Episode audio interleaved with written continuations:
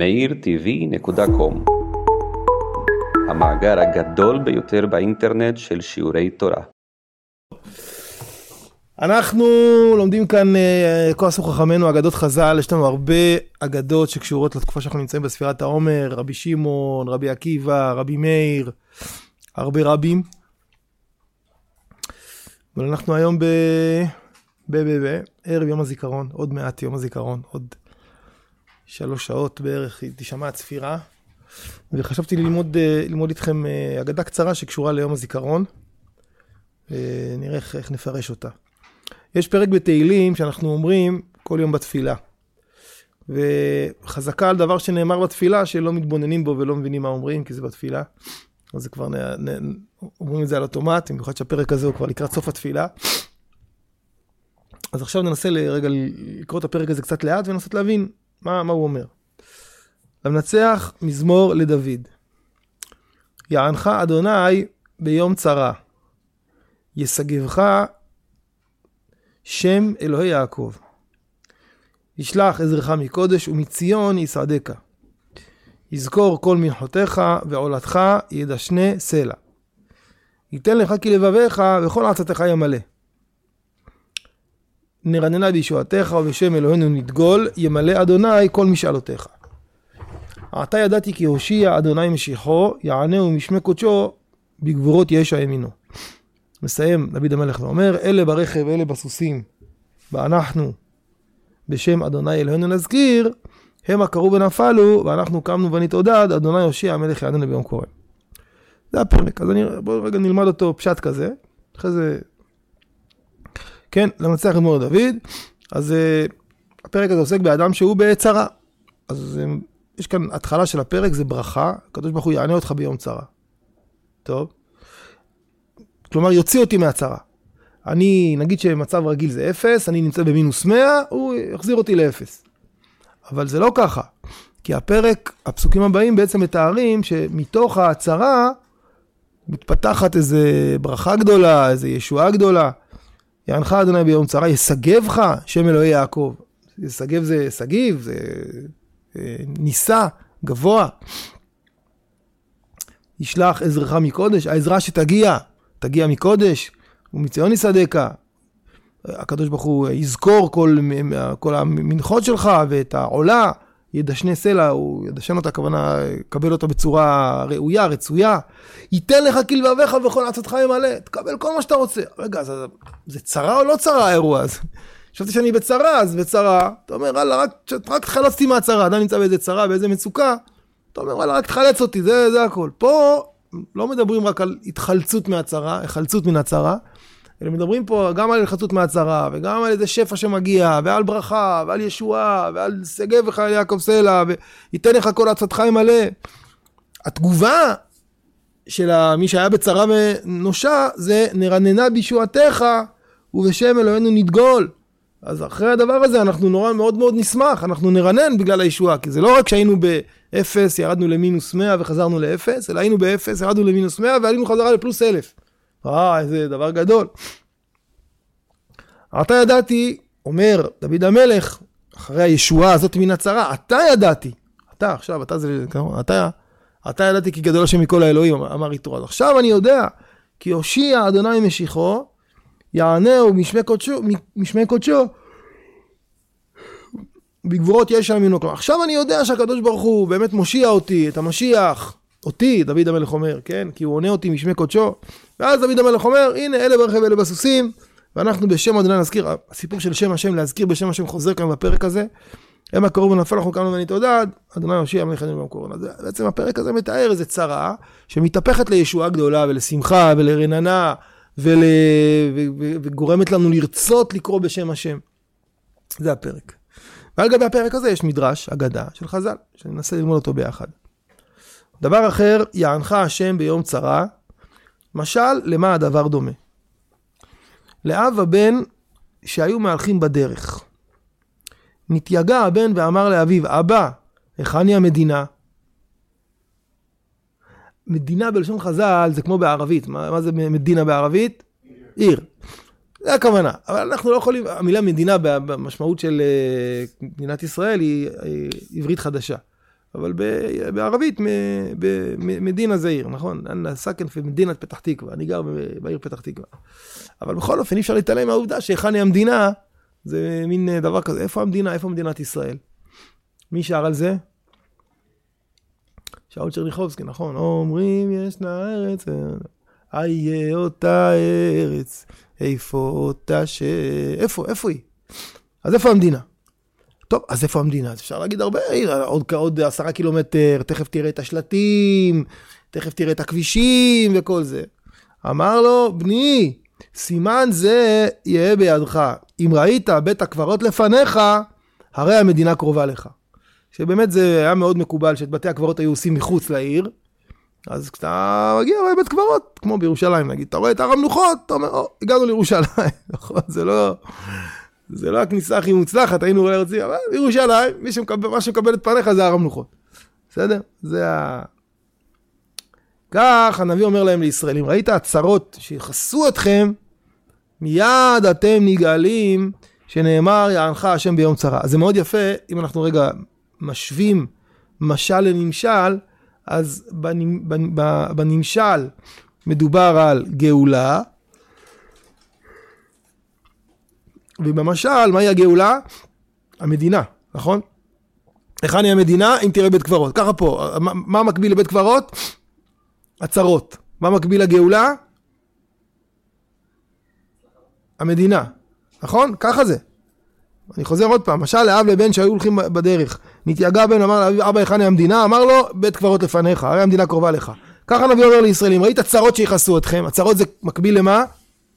לבית קברות, אז, תר, אז תדע שאתה נגאל. אז הגאולה מקבילה למה? למדינה. הקמת מדינה זה גאולה. במדרש עצמו, פשט. אבל בואו ננסה רגע טיפה להעמיק. למה זה הסימן? למה הסימן הוא בית קברות? בואו קודם ננסה קודם כל להבין למה הסימן הוא בית קברות, אחרי זה ננסה להבין למה הצרות הם, אה, הם, הם, אה, הם הסימן. אתם מכירים מאורעות, מאורעות תרצ"ו, מאורעות תרצ"ח, מאורעות תרצ"א, תרפ"ט, מכירים את זה? איך אומרים מאורעות באנגלית? troubles. כן, צרות. ככה, זה הביטוי. The troubles. on 1936, מאורעות 36. there was troubles. צרות, נכון? ג'וש? Thank you. מה? מה? טוב, אז בואו ננסה רגע להבין. למה הבית קברות מבטא הקמת את, את המדינה? תשובה מספר אחת, אני אומר עוד פעם, קודם כל נדבר על המשל, אחרי זה נדבר על הנמשל. תשובה מספר אחת, תראו. אמ, יש הרבה דברים שאדם אה, עושה. בונה בית, צולל כביש. כל דבר כזה הוא הפיך. בניתי בית, לא קרה כלום, אני יכול לעבור דירה. נכון? בניתי בית, מוכרים, קונים, עוברים דירה, לא קרה שום דבר. יש כאלה שמראש לא בונים בית בגלל זה, בדואים, אבל גם אדם שבנה בית, לא יודע מה אני... יש רק דבר אחד שהוא כמעט בלתי הפיך, וזה קבר. כשאתה קובר במקום מסוים, זה האמירה הכי הכי משמעותית לקביעות במקום. יש סדר בעם ישראל איך מקדשים בתי קברות. זה לא שאתה אומר, טוב, יאללה, בוא, כאן יהיה קבר וזה. כשאתה קובר באיזה מקום, אתה בעצם אומר, אני, אני עתיד להישאר כאן. הראשונים שקברו את מתיהם ביהודה ושומרון, בשומרון, היו אמיצי, אמיצי לב. כי הם אמרו, אז כשהתחילו את היישובים ביהודה ושומרון, אנחנו יודעים את זה גם מגוש קטיף, שבסוף באמת, באמת פינו שם קברים. אז אמרו, רגע, יהיה כאן איזה, אה, אה, אולי יפנו פה את היישובים? אנחנו קוברים. זהו, קבר, מצבה, אנחנו כאן. במובן הזה, קבורה היא, אקט, היא האקט הכי בולט של חיים. ולכן אברהם אבינו מתאמץ מאוד לקראת את מערת המכפלה, כי זה הביטוי הכי הכי עמוק לירושת הארץ, כשאתה קובר. שאנחנו כאן בצורה קבועה, מפה אני לא זז, זה כבר קבר. לא, לא, לא מקובל להזיז קברים. אז כל עוד אין קברים ליד המדינה, ליד העיר הזאתי, מי אמר שהעיר הזאת תישאר? אולי אנשים יעברו דירה, אולי הם לא זה, אבל ברגע שמקדשים קבר, ובאמת זה ממש סימן, אה, סימן בגרות משמעותי מאוד ביישובים שפותחים בית קברות, מהסיבות הכי טובות שאנשים מגיעים לגיל 120, בסדר? לא חלילה שום אה, מוות לא טבעי. מגיעים לגיל 120, יש בית קברות, אבל זהו, אנחנו כאן. יש כל מיני, נכון, כל מיני סימני התבגרות של, של יישובים, כשפותחים סופר, כשיש אה, אוטובוס נכנס, לא עוצר לך בכניסה למטה, הוא נכנס. כשיש, לא יודע מה, אינטרנט אלחוטי, מגרש כדורסל, כן, יש כאילו, מתחיל להיות ציוויליזציה כזאת, שאתה מתחיל לזה. ואחד הדברים זה שיש בית עלמין. בית עלמין זה, כן, זה כאילו, זה כפיות כזאת. אז, אז זה קודם כל דבר אחד, נכון? אז, אז אנחנו מבינים ברמת המשל, מדוע בית הקברות הוא מבשר את ההגעה למדינה. אגב, יש כאן גם ה... תודה, ברוך תהיה. גם ה... לא, לא, לא דיברנו מקודם על זה שזה מדובר על אבא ובן שהולכים ביחד, נכון? והבן התייגע.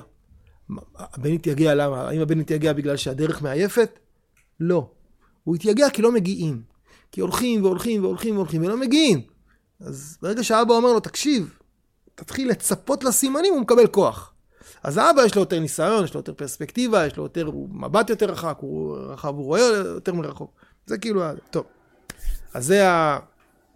זה המשל. בואו נלך רגע לנמשל. אם ראית צרות שיכסו אתכם, מיד אתם נגאלים, שנאמר יענך השם ביום צרה. איך אפשר להסביר את הדבר הזה? אפשר להגיד, טוב, תדעו לכם, כשיהיה לכם צרות, מיד הקדוש ברוך הוא יעזור לכם. אבל אז לא כך ברור מה הקשר בין המשל לבין הנמשל. אני רוצה להסביר שהבית יענך השם ביום צרה, הבית היא לא בית הזמן, כלומר, כשתגיע ליום צרה, הקדוש ברוך הוא יענה אותך, אלא בית הסיבה. יענך השם, למה הוא יענה אותך? או איך הוא יענה אותך? בזה שתהיה בצרה. כלומר, התשובה של הקדוש ברוך הוא לנו, היא נמצאת בתוך הצרה. רבי נחמן יש לו על זה תורה שלמה, שצריך לחפש את הקדוש ברוך הוא בתוך, ה... בתוך הצרה, בתוך הצוהר, צריך לחפש את השם יתברך. את הצוהר בתוך הצרה. מה הכוונה? אתה רוצה להגיד משהו? כן, השאלה, מה עושים בצרה? אם צריך לעשות איזשהו מעשה, או שצריך פשוט להתפלל ולהתחזק, או שצריך לעשות, לעשות איזשהו כלי לדבר הזה. דיברנו עכשיו על כל הפיגועים, היה גם עכשיו פיגוע. ואמרנו מה, מה עושים? אמרו לומדים תורה, שזה מעולה, אבל השאלה אם לא צריך גם לעשות משהו. ברור, ברור. לא, גם לומדים תורה. לומדים תורה זה תגובה תמיד טובה. אבל אם יש פיגועים, צריך לטפל שלא יהיו פיגועים. לעשות מודיעין, לסכל, לגרש מי שצריך. מה אנחנו עם? מה? מה אנחנו בתור עם ישראל? מה אנחנו? מה, להוריד את הראש? לא, לא להוריד את הראש. לא להוריד את הראש. מה שאנחנו, אני, אני אענה לך, מה שאנחנו עושים זה קודם כל לא נבהלים. לא נבהלים. תמיד לכל אורך הדרך, בכל מקום שיש בו דברים טובים, יש כאלה שמנסים להתנגד ולהפריע. אז הדבר הכי חשוב זה מה? זה להמשיך להגביר את הטוב. מצד אחד לעשות דברים מעשיים, לטפל בפיגועים, להגיע למחבלים, להגיע לכל הרשעים, לנצח אותם, בסדר? ולהגביר עוד את הטוב. כי בכל מקום, זה לא רק בארץ ישראל, בכל מקום בעולם, גם אפילו בטבע, בכל מקום שיש טוב, תודה רבה, ברוך תהיה. ברוך אתה אדוני אלוהינו מלך העולם שעה כל ימים ברור. בכל מקום שיש דברים טובים, יש כאלה שמנסים להפריע. ברגע שאתה משתף עם זה פעולה, מפסיק לעשות דברים טובים, זהו, אז אתה...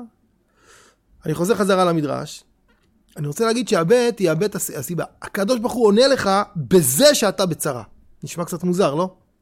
מה? למה? מה, מה אמרת? הקדוש ברוך הוא עונה לי בזה. אבל, אבל קודם כל זה, זה, זה יוצא מת- מתאים למשל. אם אני רואה בית קברות לפני העיר, אז אני יודע שהגעתי לעיר רצינית. עיר רצינית, עיר קבועה, בזה שיש בית קברות. כשחונכים את הקבר הראשון, בעצם חונכים כאן מדרגה נוספת בקביעות העיר. אז הקביעות של העיר והמדרגה שלה היא בגלל בית הקברות, נכון? אותו דבר לגבי הצרות, תראו. אני רוצה לת... לתאר פה אה, איזה רצף היסטורי קצר, בסדר? אה, היהודים היו כאן בארץ ישראל לאורך כל ההיסטוריה, אה, כמות קטנה כמובן, היו כאן 400 שנים האימפריה הטורקית, וכשאתה בודק בהיסטוריה, ואתה מחפש איפה היו טראבלס, איפה היו פרעות, אתה כמעט לא מוצא. אין. בארץ ישראל, בחוץ לארץ ודאי, ברוסיה, אני מדבר לפני השואה, לפני זה. הפרעות, הסופות בנגב, הפרעות בקישינוב, לפני כן הפרעות פרעות תח ותת. אין לך קהילה יהודית שלא סבלה מנחת ידם של הגויים וזה. בארץ ישראל היה מיעוט קטן מאוד, וכמעט לא שמענו על פרעות. היו צרות אחרות, היה רעב, היה רעידות אדמה, היה זה, אבל פרעות לא היו. מתי מתחילים הפרעות? מה, מה המאורעות, הפרעות הראשונים, הראשונות, שאתם זוכרים שעולה לכם בראש? פרעות איזה? איך? חברון. באיזה שנה זה? 29? תרפ"ט. פרעות תרפ"ט. חברון, במוצא, נדמה לי גם ביפו, שם נרצח ברנר, ובעוד מקומות. פתאום. בחברון זה היה הכי, הכי בולט. שם נרצחו, נדמה לי, נדמה לי שנרצחו שם 80, ממש. היישוב היהודי בחברון בעצם, אז הפסיק להתקיים, כי הבריטים אה, גירשו שם את כולם, הוציאו את כולם, מילטו את כולם ולא לא אפשרו להם לחזור. פרעות? למה התחילו הפרעות? למה התחילו הצרות? כי האויב הערבי לקח לו תשע שנים להבין שהיהודים מתכוונים להקים מדינה. עד 29 הערבים בכלל לא הבינו את זה. הם אמרו, תמיד היו פה יהודים, היו מיעוט דתי, זה גם אה, די אה, כזה, די אה, זניח, די נמוך. ת"פ שלנו, עוד, אז הגיע עוד יהודי, הגיע עוד אחד, עוד איזה בית כנסת, עוד איזה מניין, לא, לא מפריע לנו. הערבים באותה תקופה היו בטוחים שהם אה, על הגל, מפני שאחרי מלחמת העולם הראשונה, הבטיחו להם איזה מדינה ענקית שתהיה בעצם אה, סוריה הגדולה קראו לזה. שהם אל-כביר, סוריה הגדולה, והם... אה, והיהודים יהיו כאן איזה מיעוט. בתרפ"ט הם בעצם הבינו, אחרי שמתגברת כאן העלייה השלישית, והיהודים מקימים כאן מוסדות, והבריטים עוזרים לנו וכו', פתאום הם מבינים, אה, הם, הם, הם לא, הם, הם, הם, הם, הם מתכוונים ברצינות. הם הולכים להקים מדינה. בואו נתחיל להפריע להם. מתחילות הצרות. אז יוצא שהצרה בעצמה מבשרת מה? את הגאולה. כלומר, בוא נגיד ככה, כל עוד לא מתנגדים אליך, אתה כנראה לא מהווה איום על אף אחד. הכל בסדר, אתה כל עוד אתה לא... אתה, אתה לא פונקציה, אתה לא שום דבר. כשאתה מתחיל להיות פונקציה, כשאתה מתחיל להיות שווה משהו, אז מתנגדים אליך, אז עכשיו אתה מתחיל, או, מצוין, עכשיו זה רציני. עכשיו זה, עכשיו, זה עסק. אבל כל עוד לא מתנגדים אליך, איך אומרים, אה, כל ההתחלות קשות, מכירים? ומה ההמשך? כל ההתחלות קשות, זה משפט שאתם מכירים. יש לו המשך גם. ואם זה לא קשה, סימן שלא התחלת. אם זה זורם לך וזה הסימן שלא התחלת, אתה כנראה... אם... זה, אגב, זה כלל רוחני ידוע. כל דבר רציני, חייב שיהיה לו התנגדויות. אם אין לו התנגדות, הוא לא רציני. אם הוא, אם הוא דבר רציני ובעל משמעות, הסטרא אחרא חייב להתנגד לזה. הגמרא אומרת את זה על, על אה, חתונה. אין דבר יותר משמעותי מאשר בני זוג שמתחתנים. אז הגמרא אומרת, אין כתובה, חתונה שאין בה תגרה. שאין בה איזה מריבה. חייב שיהיה מריבה. אם אין מריבה, משהו לא בסדר. אפילו מייצרים מריבות בכוונה. חלק אומרים ששבירת הצלחת באירוסין, אצל האשכנזים, זה כדי להגיד, הנה רבנו, אה, נשבר. עושים איזה... אבל הרבה פעמים לא צריך לשבור את הצלחת, יש מריבות גם בלי. מה זה, אנחנו נתנו 100 אלף, נתנו 50 אלף, אנחנו את התזמורת הזאת. רבים על המפיות של ה... איזה צבע יהיו המפיות בכניסה ל... גם, זה, גם על זה אפשר לריב. האם זה יהיה מושט או דניס. אה, יש איזה מתיחות. חייב שיהיה, למה? כי זה דבר גדול. איש ואישה נפגשים ואין... אה, נכון. לא חלילה בין בני הזוג, לא צריכים לריב בין בני הזוג. המשפחות, יש איזו מתיחות. זה תמיד קורה. אז זה אומר שזה רציני. זה אומר שזה רציני. אז אם אין צרות, אז הסטרא אחרא אומר, להשקיע כדורים, ב... להשקיע תחמושת בדבר הזה מיותר לגמרי, זה לא רציני, זה לא מאיים עליי, שימשיך לעשות מה שהוא רוצה. אם יש צרות, או, זה. אז מאורעות 1929, תרפ"ט, מבשרים את העובדה שהתהליכים להקמת מדינה תופסים תאוצה. ולכן, מי ששם לב לזה ראשון, תמיד זה הסטרא אחרא. הראשון שקורא לנו עם, בתורה, מי זה? פרעה. עוד כשעם ישראל אנחנו לא עם, אנחנו, אנחנו משפחה, משפחה גדולה, חמולה. אנחנו לא, אנחנו משפחה גדולה, גדולה, גדולה. אומר פרעה, חבר'ה, בואו, תרגיעו. אתם לא משפחה גדולה, אתם עם. אתם עם. ואני אתחיל עכשיו להתחיל להפעיל עליכם את כל הסנקציות שבעולם. הסטרא אחרא תמיד ראשונה לזהות. יש לה אינטואיציה יותר חזקה. אז יענך השם ביום צרה, זה לא שאתה תהיה בצרה ואז הקדוש ברוך הוא יחלץ אותך, אלא עצם הגעת הצרה מבשרת שהקדוש ברוך הוא איתך, שאתה נהיית איזה מישהו ששווה להתנגד אליו, לפני כן בכלל לא שווה להתנגד אליך, מי, מי אתה, אתה סתם, אתה, זה אפיזודה כזאת. לא צריך להתנגד בשביל כמה יהודים שמתנדנדים בבית הכנסת ואומרים קדיש. הם לא מאיימים על אף אחד. אבל יהודים שרוצים להקים מדינה, זה מתחיל לאיים, אז בוא נעשה, בוא נעשה הפגנה, בוא נעשה פרעות, בוא נעשה... אתם יודעים שאחד ה... אחד ה... בתרפ"ט גם היה פרעות במוצא. ערבים יצאו כאן, זה היה ביום שישי. אה, יצאו מ... הפרעות תרפ"ט היו ביום שישי ובחברון זה היה בשבת. אה, במוצא זה היה ביום שישי, יצאו ממסגד אל-אקצא, כמו, כמו, תמיד, זה, הסיתו אותם. המופתי, אל-אקצא בסכנה, משם הם הלכו, שרפו חנויות ביפו, הגיעו עד למוצא, רצחו שם את כל ה... במוצא כמה וכמה משפחות. הייתה משפחה אחת, משפחת מקלף, הבית שלהם היה הבית הקיצוני, שרצחו שם את ההורים, וגם כמה מהאחים, ורק האח הקטן ואחותו ברחו, קפצו מהחלון והצליחו להתחבא. והאח הקטן, איך קראו לו? מרדכי. מרדכי מקלף. הוא 25 שנה אחר כך היה רמטכ"ל של צה"ל. ילד שניצל היה רמטכ"ל. הוא הרמטכ"ל עם הקדנציה הקצרה ביותר, הוא היה שנה רמטכ"ל. דורי, יגאל ידין ומקלף, הוא היה השלישי. הוא היה שנה וקצת. הוא מראש ביקש להיות שנה, הוא רצה לפרוש, וביקשו ממנו, היה איזה מתיחות, אז בן גוריון ביקש ממנו, אמר, טוב, אני מוכן לבוא לשנה. היה שנה ואחרי זה פרש. אז uh, יש, uh, אין מקלף, מתחת לגשר מוצא יש איזה מעיין כזה מתוק חמוד, שיש שם עכשיו ספסל מאוד יפה שמשפחה אצלנו בקהילה בנתה ושמה שם. אז, uh, אז, אז, אז זה העניין. אמר לו, ככה הנביא אומר לישראל, אם ראית הצרות שיחסרו אתכם, כן, צרות צרות מכל עבר, מיד אתם נגאלים. איך זה? מיד ככה הוקוס פוקוס, מיד הצרה מגיעה? לא! אם אתה בתוך צרה, אתה בתוך גאולה. כי זה אומר שחזרת להיות פונקציה, חזרת להיות שחקן במגרש, אתה מעורר התנגדות, זה אומר שאתה שווה משהו. בסדר? שנאמר, יענך השם ביום צרה. בואו נמשיך. ישגבך השם אלוהי יעקב. אז למה מזכירים פה דווקא את יעקב? אז קודם כל באמת, יעקב הוא, בין כל האבות, הוא האבא שהיה הכי הרבה בצרות. נכון? כל ה... עשו רוצה להרוג אותו, ואחרי זה לבן רודף אחריו, ואחרי זה עשו רוצה להרוג אותו כשהוא חוזר, ואחרי זה יוסף נעלם לו וכל זה. אבל יעקב גם לימד אותנו את הדבר הכי הכי גדול שבעולם. זה כל כך לימוד שאני אוהב אצל יעקב אבינו. יעקב אבינו כשהוא בורח מלבן ומגיע לארץ ישראל, ואז עשו בא לקראתו, אז הוא מפחד שמה עשו יעשה? יהרוג. יהרוג אותו. אז עשו, יעקב מה עושה? הוא חוצה את המחנה לשתיים. נכון? וירא יעקב מאוד ויצר לו, ויחץ את העם אשר איתו, ואת הצאן ואת הבקר ואת הגמלים לשני מחנות. למה הוא חוצה? ויאמר יעקב, אם יבוא עשו אל המחנה האחת והיכהו, והיה המחנה הנשאר לפלטה. מה אני אגיד לכם? אני לא מאחל לאף אחד מאיתנו את הדבר הזה. אדם יש לו משפחה, עכשיו הוא צריך לבחור איזה ילד יחיה, איזה ילד לא יחיה.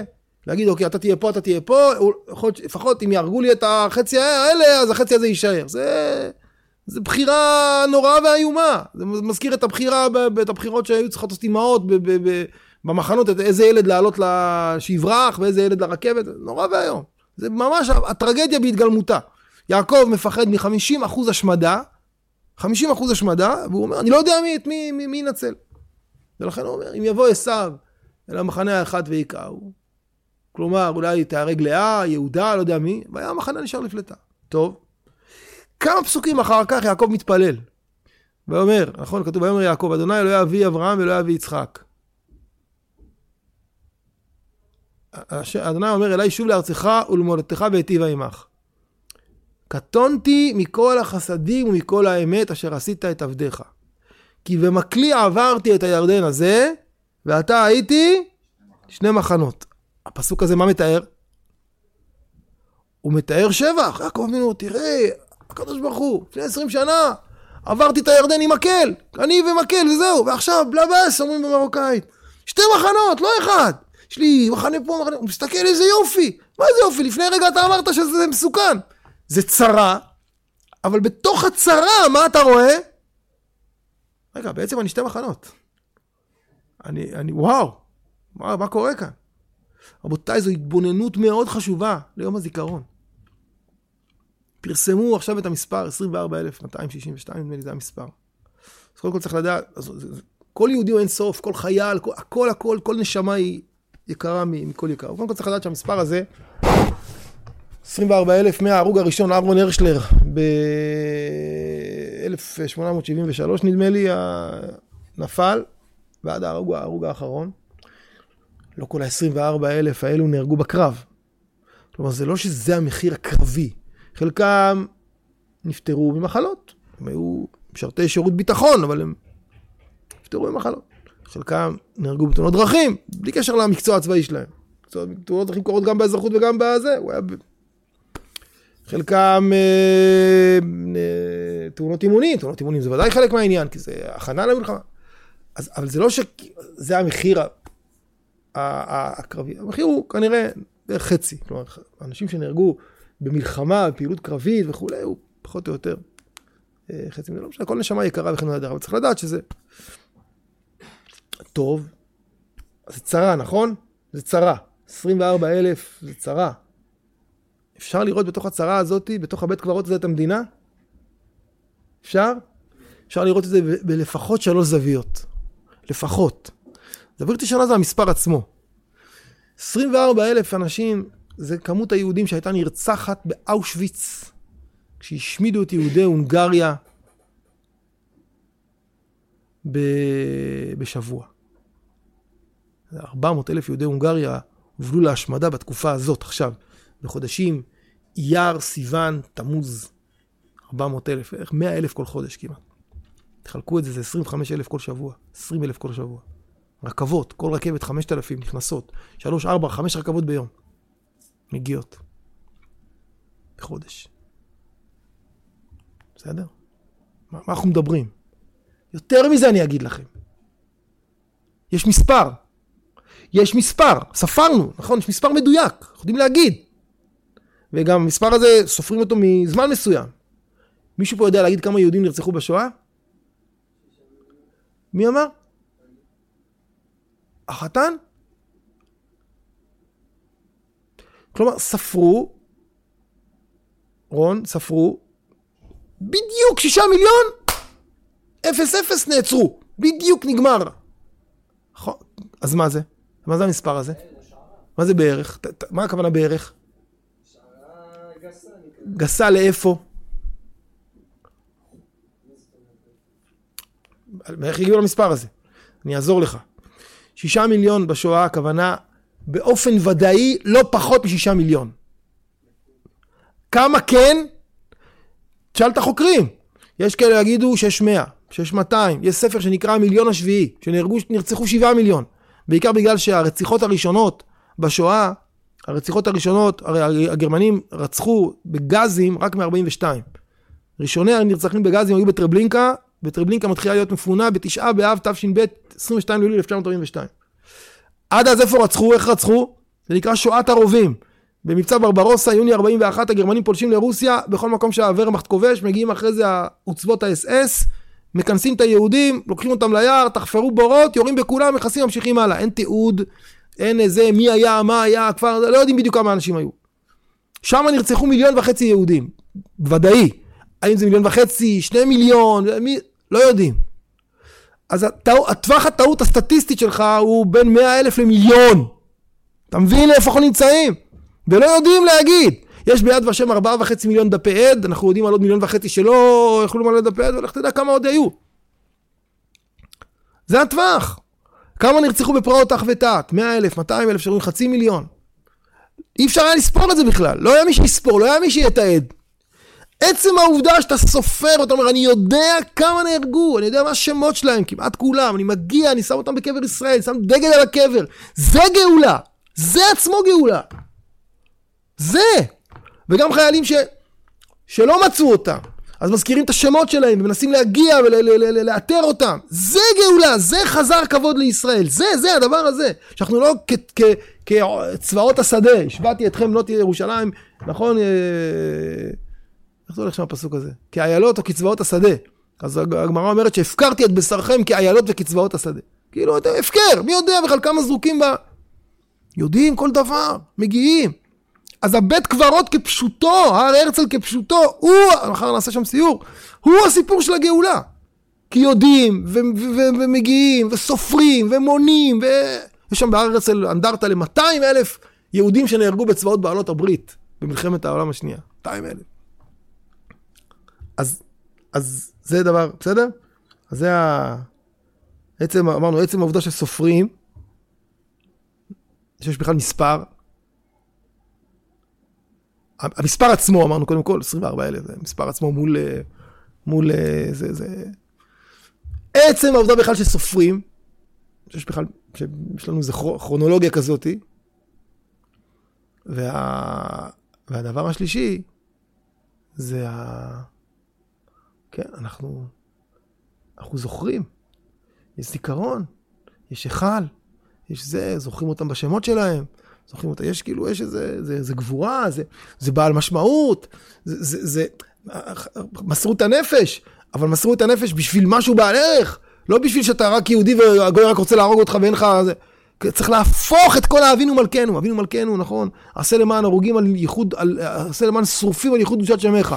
אז שרופים, זה יכול להיות בכבשנים באושוויץ, או שרופים, זה בטנקים, שהסתערו קדימה מול האויב, וגם שם זה שרופים, אבל זה שרופים אחרים.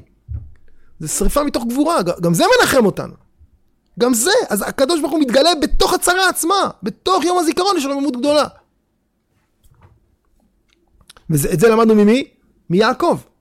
לכן, אה, אה, לכן כתוב, ישגב לך שם אלוהי יעקב, כי מיעקב למדנו איך להסתכל על הצרה, ובתוך הצרה עצמה לראות את, ה, את הישועה ואת הרווחה. כן. מה?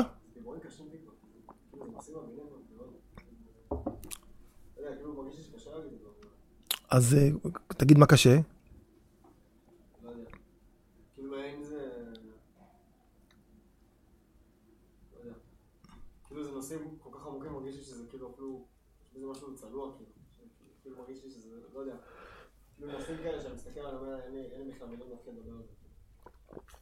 בסדר, אני שומע, אני שומע, אז ודאי צריך להתייחס לזה ביראת כבוד, ברוממות וכולי, אבל אני חושב שזה מה שהמדרש בא להגיד לנו.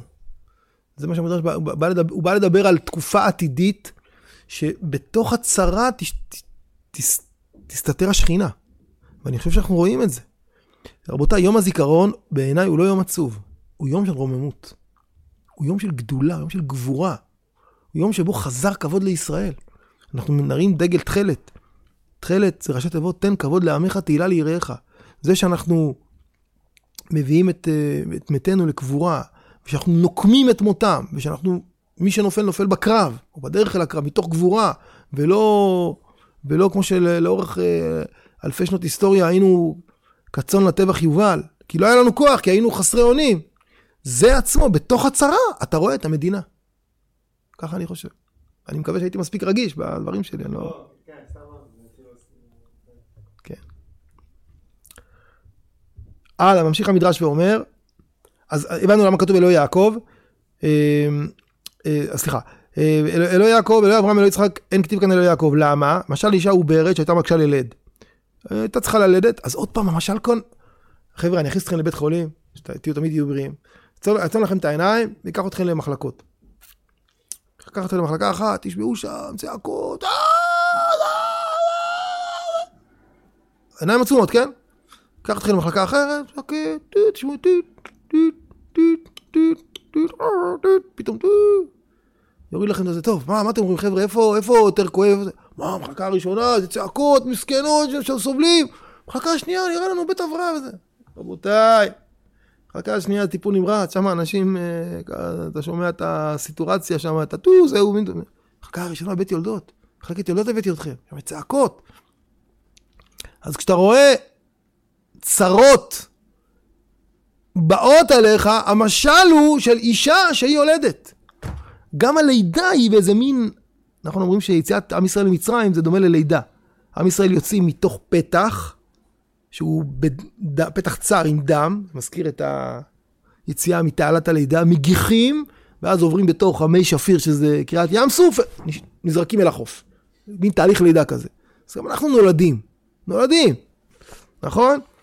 למשל לאישה הוא ברא, אתה מקשה ללד, אמר לה, אומרת לה המיילדת, לית ענן ידעין מה נאמר, לא יודעים מה להגיד לך, אלא מאן דעני לאימך בעידן כשוטה, הוא יענה יתך. מי שענה לאימא שלך כשילדה אותך והיה לה קשה, הוא יענה גם אותך, יענה גם לך. אף כאן נאמר ביעקב לאל העונה אותי ביום צרתי. אמר להם דוד לישראל, מי שענה לישראל אביכם בעת צרתו, הוא יענה אתכם בעת צרתכם. הווה יענך השם ביום צרה, ישגבך השם אלוהי יעקב. כלומר, מי שענה ליעקב, מי שהיה עם יעקב בעת הצרה, תבינו שגם הצרה שלכם היא כמו הצרה של יעקב. דוד המלך אומר, תהיינה תקופות שבהן הצרות שלנו יהיו כמו הצרות של יעקב, שמתוך הצרה בעצמה תלמד על הישועה ועל הגאולה. אמר רבי אבין הלוי, מכאן לבעל הקורה שנכנס בעוביה של קורה, שנאמר ישגבך שם אלוהי יעקב, זה כל כך יפה. כן, המשל הוא בעל הקורה, אם אדם יש לו בעל קורה והוא רואה את הפועלים אה, סוחבים את הקורה, ופתאום איזה פועל, אה, לא, לא, אז בעל הקורה בעצמו נכנס, מכניס את הכתף שהקורה לא תיפול, הוא נכנס בעוביה של קורה. מכיוון שיעקב אבינו הוא ה... הוא ההוא שהכי הרבה התנסה בצרות, והוא זה שראה שמתוך הצרות שלו בעצמם צומחת ישועה. אגב, לא רק הצרות שהוא חלק את המחנה, גם, גם, אה, גם לקיחת יוסף. יעקב מאוד מצטער, יעקב בוכה, אבל הוא לא יודע שבזמן הזה שלוקחים לו את יוסף, הקדוש ברוך הוא מה עושה? יושב ובורא אורו של משיח. ככה כתוב.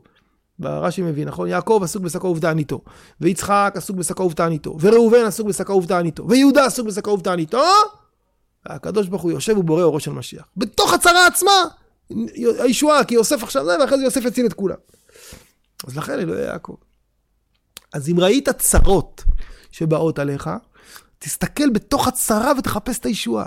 אם ראית שפתאום מדינת ישראל, ערב מלחמת ששת הימים, מטילים עליה אמברגו צרפתי, שפתאום חוסם לה את כלי הנשק, וזו צרה גדולה מאוד, תדע לך שמתוך הדבר הזה התפתחו מטוסי קרב ישראלים. הכפיר והנשר והאריה. ואם ראית כל מיני מגבלות שאין כאן מים והכל פה מתייבש, מתוך הצרה הזאת תתפתחו הטפטפות.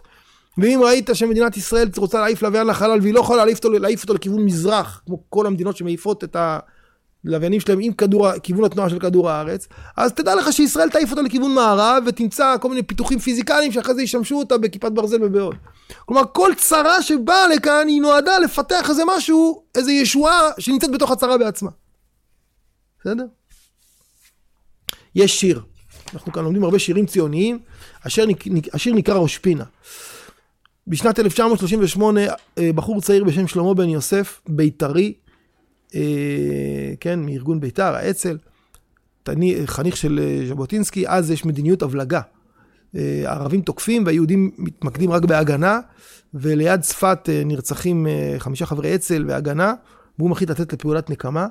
הוא אורב לאוטובוס ערבי וזורק עליו רימון, הרימון לא מתפוצץ, הוא, הוא נס וכנראה הלשינו עליו איזה ערבים, בדואים שהיו שם, והוא נתפס ונידון לגזר דין מוות, והוא ראשון העולים לגרדום בארץ ישראל, בבית הכלא עכו, שלמה בן יוסף. אז uh, הוא היה מראש פינה. אז כתבו שיר. בין סלעיה בגליל, חבויה בחיק ההר, משתקפת בכנרת, עין ראש פינה תל נסתר. מה יפית ראש פינתי, כתר שלי, ארסתיך בדם וסבל, לי לי לי. הייתם פעם בראש פינה? הלכתם לבית העלמין? לא. בית העלמין בראש פינה יש השם ירחם חלקת ילדים. כי כשהם עלו לראש פינה, הם עלו, מר... העולים מראש פינה עלו מרומניה. אמרו להם, יש מקום יפה, זה אוויר, רואים את החרמון, חשבו שהם... אה, אה, יש נחל זורם ליד הירדן, הם חשבו שזה נחל כמו הדנובה. או לא יודע מה, הם בנו סירות בשביל לשוט בנחל, הגיעו, הבינו שראש פינה זה זה, ויש קדחת, יש ביצות, והילדים שם מתו בקדחת. והם רצו לחזור חזרה, והסיפור סיפור ידוע, שהרבנית שם השביעה את כל האנשים שאף אחד לא עוזבת, ו, ויש איזה קבולה שכל מי שנשארה שם, אף אחד מהילדים שלה לא ירד מהארץ. שביל סולל על המורד, שביל חדש בין אבני כף, בין הטרקטורים שעבדו שם, אלונים פורסים צמרת, דם שרים לבן יוסף, זה לשלמה בן יוסף, הם כאילו מצדיעים לו, שרים לו. בין הבקע, שזה בקעת הירדן, כאילו הזה, והשיא זה החרמון, קבר עד חצב, אלונים נדים באבל, שכב שכב שכב, כן, מתאבלים על שלמה בן יוסף. ובלילה עם חצות כל דממה דקה ירעד. בגלל זה הבאתי את השיר הזה. אין כובשים את ראש הסלע אם אין קבר במורד. אם אתה רוצה לכבוש את ההר הזה...